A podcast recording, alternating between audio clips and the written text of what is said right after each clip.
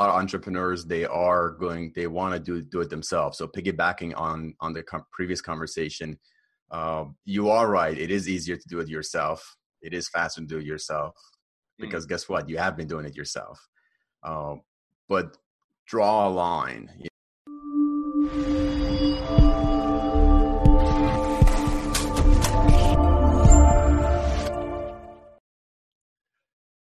Hey everyone, this is Devin Miller here with another episode of The Inventive Journey, and I'm your host, Devin Miller, the uh, serial entrepreneur that's uh, done several seven to eight figure startups and also runs his own uh, patent and trademark law firm, uh, Miller I P Law, where he helps startups and small businesses with their patents and trademarks.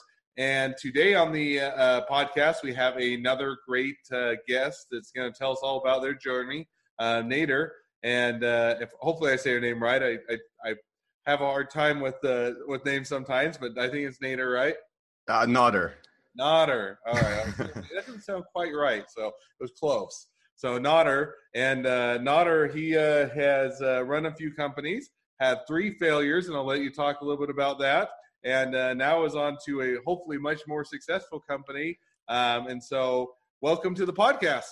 Thanks. Thanks for having me. Pleasure to be here. So I gave it just a very brief introduction, but maybe if you want to share with everybody a little bit more about your journey and the three failures, the ones that made money, the ones that didn't, and what led you up to what you're doing today. For sure, for sure. It just, uh, I'll take you back to exactly yesterday. We did our third launch. So same, same person, same idea, trying to put the right package together. So it, it took three launches, and I think I finally have it right. Okay. So now, now with the, yesterday, let's go back in time just a little bit farther. So what brought, you know, taking a couple steps back from that, where were you at before this? What brought you up to where you're at today? For sure. I got into college back in two thousand three, hmm. graduated in oh seven. So uh, I had a little bit of a rough start since I graduated right into the recession. I graduated in December two thousand seven. So recession was already announced in November. So I graduated right in the first month of the last recession. So I had a tough journey, but uh, all it took for me was about three years to find my feet within the corporate path, to change industries, began in telecommunications, moved on to I T and sales. And I just knew that neither of them was the, was the right choice for me. Uh, that's where I really began to reach out and learn from other entrepreneurs, start building a network, and I uh, started connecting with a lot of recruiters. So I was pretty interested in what recruiters do, and I just wanted them to help me find, you know, find the right path for me. And uh, believe it or not, they they decided to hire me, you know, so they, uh, yeah, I don't know. I don't know what led to that, but there was, there must have been some sort of value they saw in um, in what I had to offer. They offered me an opportunity to work as a recruiter, and that took my entire life in a different direction. So what made you, when you started out, so you graduated from college, at the, other than maybe the COVID era or Great Depression era, certainly top three as far as worst times to graduate as far as for finding a job. But you found, you know, found some jobs, but, you know, you said they weren't the right fit for you. So what made them not the right fit, or what made you decide to kind of switch directions or paths? Yeah, quite frankly, uh, like I, I went to school for engineering. So when I graduated in two thousand seven with a bachelor's degree in electronics engineering, and I specialized in software and robotics programming, mm. I was, that was hot. Today is hot too, but like we're talking about thirteen years ago. So being a robotic software engineer, it was even hotter back then than it was today. So mm. I had this whole plan ahead of me. I had all these promises of, you know, graduating, starting making, you know, at least thirty dollars an hour. Well, guess what? My first starting salary was fifteen dollars and ninety cents. So almost half, not not quite half of what I was promised, but almost half. Huh. So uh, that was tough. So I had to tough, you know, tough it out through just, you know, it was tough on the on, on my wallet, but just on your mental health, mm. you know, which is ultimately today was which is our primary focus. But it was tough for me on my mental health. So, you know, all those dreams crashed, you know, I couldn't, I couldn't do what I wanted to do. Three years later, when I got into recruiting, when I actually, when I approached that recruiting company, I wanted the job from them. I wanted to go back to becoming ultimately a robotic software engineer, but mm. uh, I learned the hard truth and um, realized that after many years, after three years at that point, I'd forgotten so many things. especially when it comes to coding, programming, you know, we're talking about engineering principles. So it's not as easy as, all right, let me just open up the book, you know, just quickly brush over. No, it doesn't work like that anymore, you know, and like there's, there have been developments since then. So it meant that I had to start from scratch. So uh, that's something that I know that it left a mark. And when I got into recruiting, it just gave me this new uh, purpose, this new mission to make sure, like, if I couldn't do it on my own, if I couldn't go on the path that I was on, I'm going to make sure everybody else, like mm-hmm. nobody else makes the same mistakes that I did, you know, nobody else makes those mistakes. Mm-hmm. Uh, and that's been a pattern, like a theme of what I've done over the last ten years. I started recruiting, this is back in two thousand ten. So up until today, you know, going through these businesses and ideas and just uh, starting something. You know, first uh, first endeavor was in Toronto.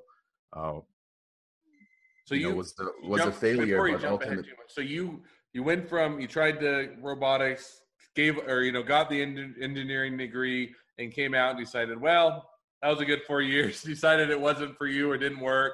But you said, hey, I don't want everybody or others to go through the same thing I did. So you went into recruiting. You got hired on, it sounds like, for a period of time, and then after that, you decided, hey, I can do this myself, or I don't need to work for other, another person. And so you started, tried to start up your own recruiting firm. Is that about right? Uh, that's absolutely right. So two years into that experience, which was like ridiculously fast for the average in that industry, I was able to fast forward through it, get on my feet as an entrepreneur because I had that te- technical background. Mm. You know, I had the education, I had the solid education, I had solid work experience. So I could actually use it to help companies hire, recruit. Uh, two years into it, so one thing that I, maybe I didn't tell you last time, this is a, a special detail. I was actually recruited out of my first job. Mm. I don't know if we talked about that, by another company, by a smaller uh, competing company. And like they almost doubled my salary. So mm. that was fantastic. I was so happy, you know, but on that new job, it was before the three months probation ends. I walked into that, uh, my manager's office and resigned. Mm. So basically, hey, it's been a pleasure working with you, but, um, you know, I, I got a new mission to pursue. And, you know, hmm. that's where my journey started. That was September two thousand twelve. Okay. So you do that and you say, hey, walk in three months, appreciate all the work. I, I've got to do my own thing. I want to start, you know, start my own thing. And so then you switch over and you say, you know, and I think you mentioned at one point you had a non-compete that you had to wait out a little while. Is that right? Exactly. Exactly. So I had to, that's why I started coaching and recruiting at the same time. Mm. Back when I was uh, in the corporate world, the first two years, I was literally taking unpaid vacation days to go to the local community center and just help new immigrants build their resumes, you know, figure out what the hell they're going to do in the new country.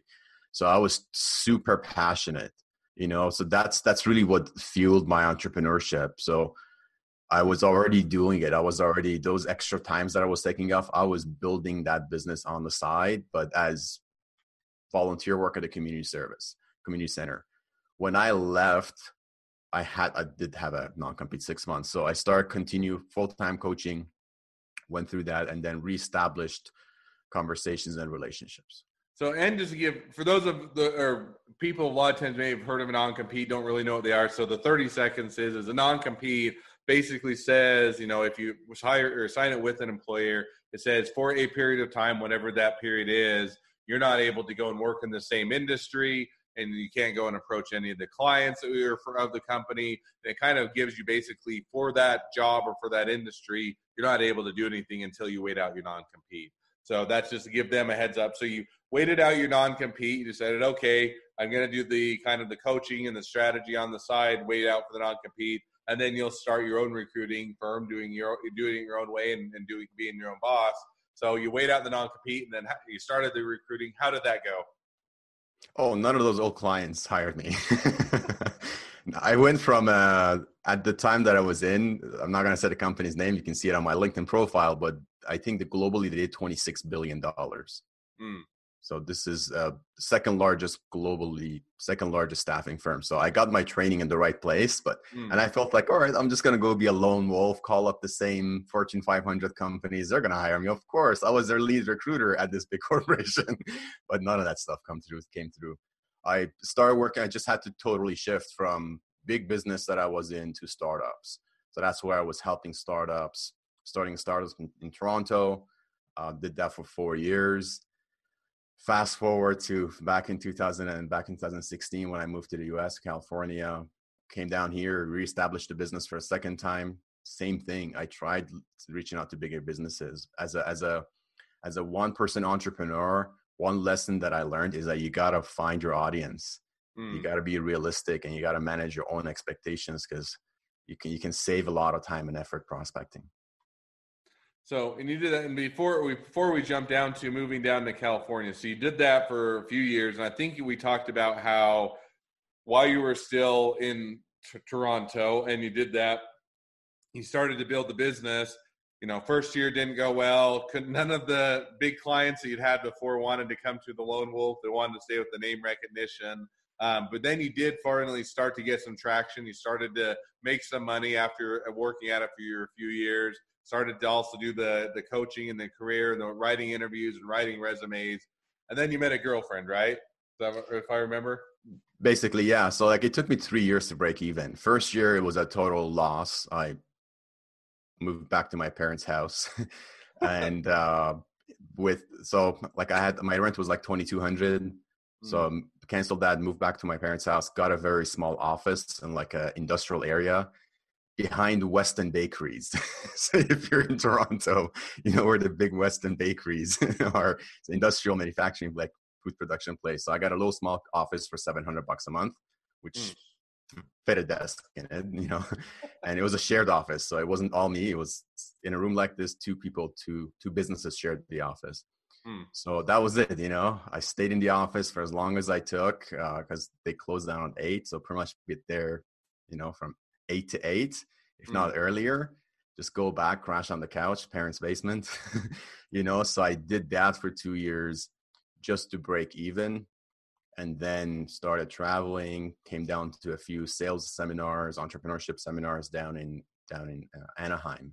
Mm. Uh, met whom is presently my wife.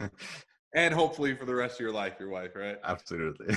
uh, so if I were to say it, so you work and work and work, have to move back with your parents, finally get things going, you start to make a profit, go to a conference, meet who will then be your wife.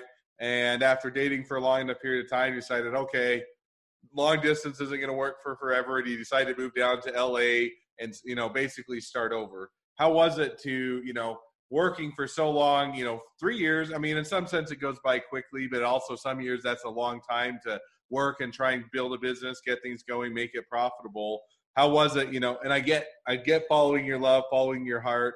Um, but how was it to say, okay, I'm going to leave what is a profitable business because I want to follow, follow love, want to go down to L A and have to start over? Yeah, it was nerve wracking because, uh, because I'd never, again, it's a total different market, you know? So especially when it comes to recruiting, it's all about relationships. Mm-hmm. So I had some, but I was coming here as a one person, you know, one person entrepreneur. So I didn't have a business that was, that had a brand awareness or anything like that. So it was nerve wracking. Um, I even started interviewing. So I had two options at that point. I was coming here either with like an entrepreneurship, like a business visa, or uh, get a job offer. Mm. So I wanted to try, you know, hey, I need to make money. I couldn't do business here. So let's just get a job fast because I knew I could get a job fast. I actually went back to the same company I used to recruit at, uh, got an offer, didn't take it, you know, which was, uh, I don't mean to laugh at that because I feel bad. We had five interviews and I declined the offer. Uh, that's not nice, but it was like a, I don't know, maybe it was like a test.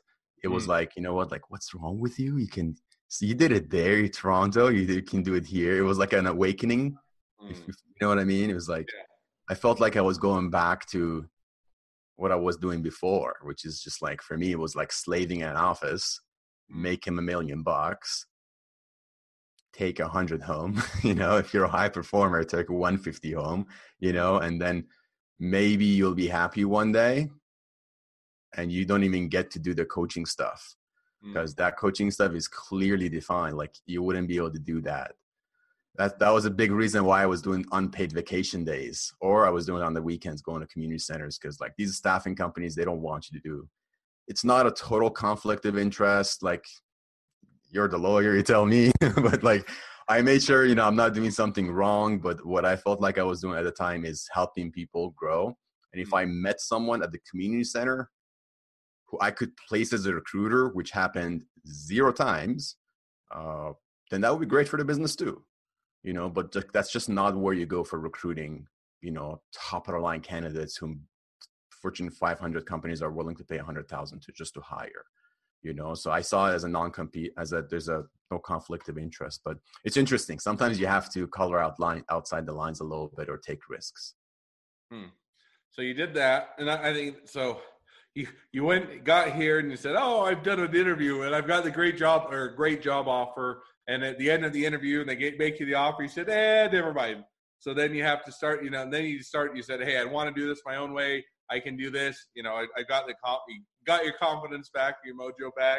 And you said, okay, we're going to do this. And so you went out and you decided, I'm going to build this again, almost again from scratch with a little bit of connections in the Bay Area. And how did that go for you? Yeah, I started in L A before we moved to uh, before we moved to the Bay uh, for my wife's work. But I started right downtown L A, south of L A, uh, looking going back after those manufacturing businesses. Because in Toronto, I I did all of my experience primarily was around manufacturing. So I started working with a few robotics firms, a robotic farming company, a couple of software companies out of Santa Monica, and that was it. That took, and I summarized a year right there because like. I had to wait, honestly, man, for like eight months for my visa and like paperwork. Mm-hmm. And then I just went and killed it from there. I hired four companies and that's all I had until we moved to the Bay, pretty much stopped. You know, it was a year later and we moved to the Bay in, in two thousand seventeen. I stopped recruiting because it would have been another from scratch. I had to go and start doing business development. And my heart was at this point fully, you know, given to mental health support and helping the average person figure themselves out, figure their career out so they can just, you know, overcome their anxiety, stress, you know, be happy. Hmm.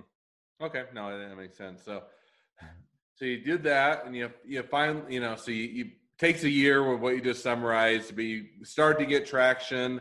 And then, you know, if I remember right, when we talked a little bit before the podcast, you kind of have two passions or two different things that you like to pursue. One is that you'd like to, you know, build the recruiting and help people out. We also enjoy the coaching and helping people to figure out their career path, figure out how to find a job, figure out how to do a resume, figure out how to do job interviews, get a better offer, negotiating. And it, I think you, you mentioned you almost ended up taking more of that path to where you left the recruiting more, or at least less focused on it, to go more for the coaching. Is that about right? No, that's right. Uh, two thousand eighteen, I made like about eighty grand less. I remember because it was a, it's a big hit to your pocket. You know, when you start making good money, you're like, okay, but I'm going to make this business decision.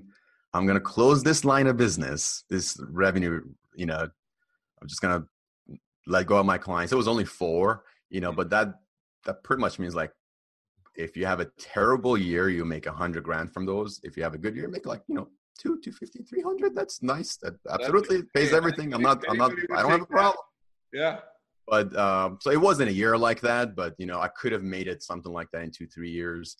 Uh, but it wasn't. So the year following to that, I just stopped the recruiting, took a big hit. Cause, uh, you know, I, I estimated one placement per four businesses. That's twenty grand each. That's eighty K. So, to be fair, you know? So I said, okay, well, I lost some money there. How can I get it back? I just need to scale up and uh, really grow my coaching business. So one question on that, because, you know, I've been, I like to read, I always, the type, if I ever have time, which I usually don't, to read business books, and you get into that and you you look at reading the business books and, you know, so I, backing up. So if I ever have a time to read a book, it's a business book. My wife always laughs because I always do work. I mean, do startups. I do work with small businesses. And it's like, well, how is reading a book about the exact thing what you do day to day a fun thing to do?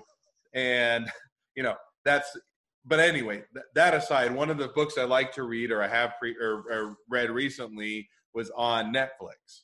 And so Netflix, if you remember, they started out, now everybody knows streaming service, right? And they still have their D V D service.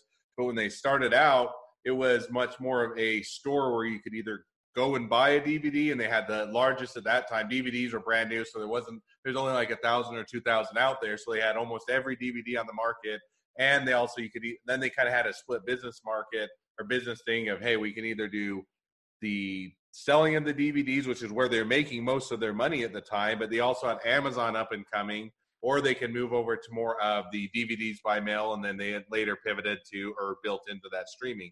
But they had that kind of that critical junction of most of our money is coming from D V D sales, and yet we see the future of either where we want to go and where we need to be is, you know, the mailing the D V Ds by mail, and that's what we need to figure out. So they left basically for pennies on the dollar, left the selling the D V D market to focus on the mail. So, you know, that one's always an interesting, and sometimes it's a hard one because you're saying, hey, I'm making good money. We're, you know, this is the core of the business. How do we switch over? So when you made that switch over and you decide, okay, well, I'm going to focus much more on the coaching, on helping people negotiate, write resumes, do everything that they need to do to land the best job they can. How did, how did that, tra- and so you made that transition. Did it go well? Did it not go well? And you touched on a little bit, but you know, how, how did that, making that, first of all, how did or how did you arrive at that decision that you're going to make that switch, and then then then what did you how did it go after that?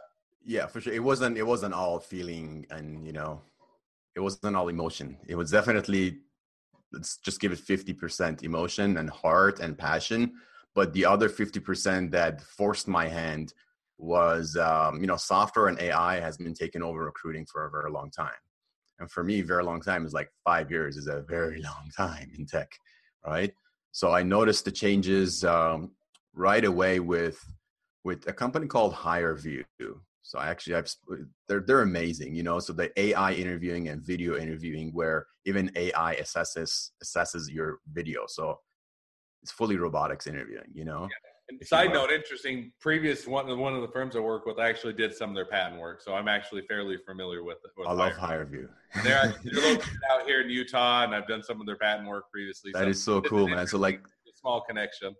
See, things like that, small world, things like that. I was like, oh my god, like the staffing industry is in business, mm. you know, and uh, that's one pattern. So if you're in the business, you know that a lot of businesses, organizations are have been bringing recruiting in-house through corporate recruiting and in, internal talent acquisition mm. programs. Talent acquisition has been growing for about, again, three to four years extensively, mm. creating new departments, diversity and inclusion, inequality, you know, equality and equity programs. Uh, there are so many extensions to H R right now, and they're all coming in-house. Uh, that's what I saw. I saw the staffing industry, the third-party recruiting industry being in a lot of problem, in a lot of trouble.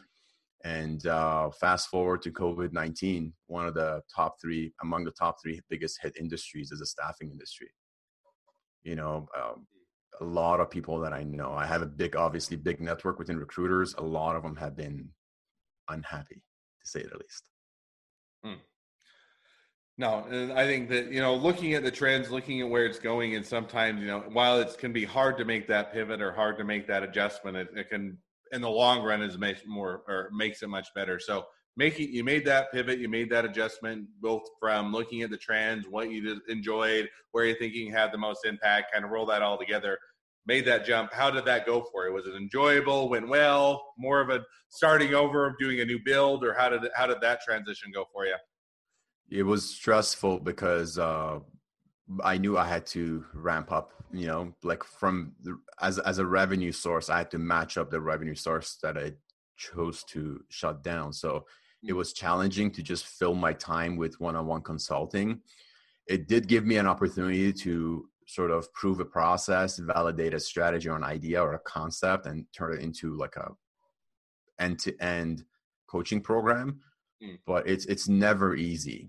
You know, anytime you do it for a second time, it's easy. Obviously, it's easier and easier, but it was very challenging to just decide, because I knew I could pick up the phone at any point, hustle for a couple of weeks, get a job order from a business, fill it within a month, and make like, you know, thirty to fifty grand at a high level, especially at this point, I'm in the Bay Area. So with all those years of experience, and I'm like, oh my God, how much do you make? You're a software developer, you make three hundred grand? And I'm doing the math. I'm like, if I place you, I make sixty K. I used to place you in Toronto and make, you know, like nine K. Now I can make sixty K in the Bay, you know? But I'm not going to do it because I love coaching. Nope. So it's a, it's a mental, it's a mental game, you know? So no, and, and I get that, but you know, and I think it's, it's a lesson of, you can, sometimes the things that can make you the most money in life aren't going to make you the most happy. Right. So if all and you that was were, it, if all you were chasing is, hey, I want to be, make as much money as I can, you wouldn't, you'd maybe make a different decision. But money, contrary to the, you know, common thought, money doesn't always make happiness. Now, if you don't have enough money or you have no money, it's also hard to be happy. So you do have to find that balance. But I think it is, you find what you enjoy. And a lot of times, you know, maybe the the front end may be more take a hit. But if you if it's still something that's needed out in the marketplace and people want, and it, and, and you can make a good living at it because you, you're going to be passionate. You're going to want to do it. You're going to wake up excited to do it as a, and say, I'm going to go out and help a lot of people. So. So as we kind of start to wrap up the podcast and people are saying, okay, now I want to reach out to you. I want to, you know, get involved. I want to, um, you know, use your service. I want to uh, have or have your coaching, and so I can land that three hundred thousand dollars job in the Bay Area. What is the, what's the best way for them to connect up to with you? Uh, go to our website, engineer your mission dot com. Okay. Yeah, you can definitely find me on LinkedIn. That's where I spend all of my days, you know, making connections, building relationships, you know, sharing videos, content. But on our website, engineer your mission dot com, you'll have access to more information. Okay, perfect. Invite everybody to go there. So now as we hit the end of the podcast, I always have two questions that I always ask, so I'll ask you those now. So the first question I always ask is, is what's the worst business decision you ever made? Um, not delegating soon enough. You know, right now I have a team of four, and I feel like we, now I feel like, wow, how, how are we functioning like this? We need more support. Why is everybody's working full time? And I just rewind the tape back a couple of years. I'm like, how was I doing all of this on my own? And then I realized, well, I don't have the success that I have now back then because I was all on my own. So just deciding to do everything on your own. I still have those tendencies. It's a personality thing, but as long as you become conscious of it, it allows you to uh, to delegate as best as you can. No, I think that's a hard thing for a lot of people that are kind of have the entrepreneur and startup uh, spirit, in the sense that you always feel, you always think you can do it better, or hey, by the time I train somebody else or have somebody else do it, I could do it just as quick or quicker, and it's going to take more work to do it than if I just try and do it myself. And so, you know, I think that that's one where you always have to say, now, short term, that's probably the case. Maybe I can do it quicker, but long term, if I want this to grow, if I want to make it bigger, and I want to, you know, be able to or have more people on the team, I can't control everything and I can't do everything myself. And so I think that that's a hard lesson that a lot of people, you always have to learn, no matter who you are as you go through the process, is how you delegate and how you let people have that um, roles and responsibilities that you need. You, you can't do it all yourself, and which ones you hand off and how you hand it off. So. So do that. And then second question that I always hit on is, um, so if you're talking to somebody that was just getting into a startup or small business, what would be the one piece of advice you'd give them? I was going to say, don't do what I did.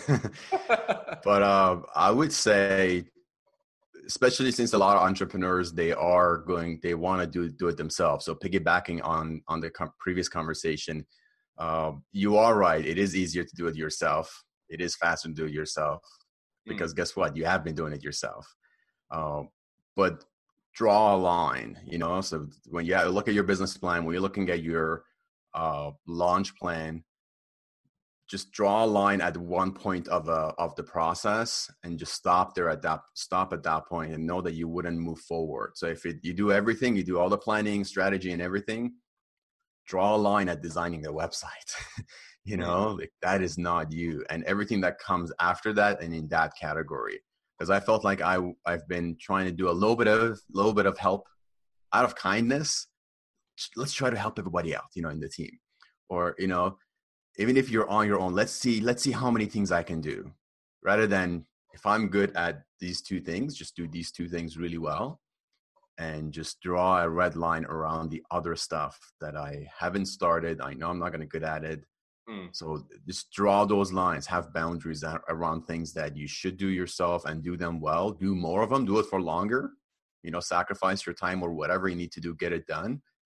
But the ones that you have to go and learn from scratch, like mistakes I've made, is like going and learn online marketing, taking courses, I should have just got someone to do this three, four years ago rather than take two years to learn it and then delegate it. So everything I've learned, I'm not even using. So it's it's goes back to time management, delegation, and just deciding what to learn, even what not to learn, because we feel good when we're learning new stuff. We're starting a new business. I'm like, okay, I'm going to go learn project management. Well, why? Are you going to be doing the project management, or would it be better to do, you know, to get it to someone else? No, I think that's, and I think learning how to delegate, it's a, it's a thing that it's a hard thing. You have to, and where I always, where I found is two things is the things I usually keep for myself, and otherwise I try and delegate. And one is things that I really love and am passionate and enjoy. I try to keep those to myself, or at least keep involved with it, because those are where I want, you know, if I'm passionate about it, I'll probably do the, you know, do a lot better job at it. And then two are the things that others can't do. Meaning, if I got some specialized experience or expertise, or I know how to do this and others don't, and it's going to take way too long, too difficult to bring them up to speed, or doesn't make sense, I'll usually keep those for myself. And everything else I've usually, yeah, I think it's, if as you grow, and it is a, a kind of a growth thing, right? So if you're starting out, you're doing a bootstrap, you're one guy show, you can't delegate, you don't even have the budget to necessarily pay yourself, let alone other people. But then as you grow, I always look and say, okay, now let's, how do I reinvest this? I can, sure, I can take home a bigger paycheck now, but if I do that, then I'm never, I can never grow it. And long run, it's not going to help the business. So I think that those yeah. are, are a great lesson learned, is to learn to delegate. And partner. So I'll leave them with that. So, you know, partner with someone. Uh, trying to always, you know, like, oh, well, if I partner, they take half my money. Like, no, don't, don't let your animal brain speak to you like that. You know, it's not about automatically they take half your money, or don't go towards cliches. If you need someone, just just partner with someone, especially if this is your first business. What if it fails? The chances are it will fail, you know? So the sooner you fail, the sooner your second business is going to be better. This is my third one, the one that I launched yesterday, you know, like total different business plan. It's same me, same business, but complete different business plan. So um, look forward to failing, you know, and partner with people, you know, don't, don't, don't hate friends when it comes to businesses, mm-hmm. you know, because I've had the opportunity to work with friends I didn't, because like, all right, well, we're friends. I don't want to hurt our friendships, you know? Mm. Cliche. You watch too many movies. Just find the right people. If you trust them, you know, start working with them. And if it fails, it fails. You know, you learn from it. You you keep going. No, I, that's all, all great advice, and certainly something people should take to heart. So, well, as we reach the end of the podcast, I appreciate you sharing your journey. Encourage people to reach out to you and uh, use your services, use your coaching, use your ability to help make more money and find the job they love. And uh, wish you all the best of luck on your journey and your future part of your journey and the success. Um, for those of you that are wanting to come on the podcast and tell your journey, um, feel free to go to inventive journey guest dot com and apply to be on the podcast.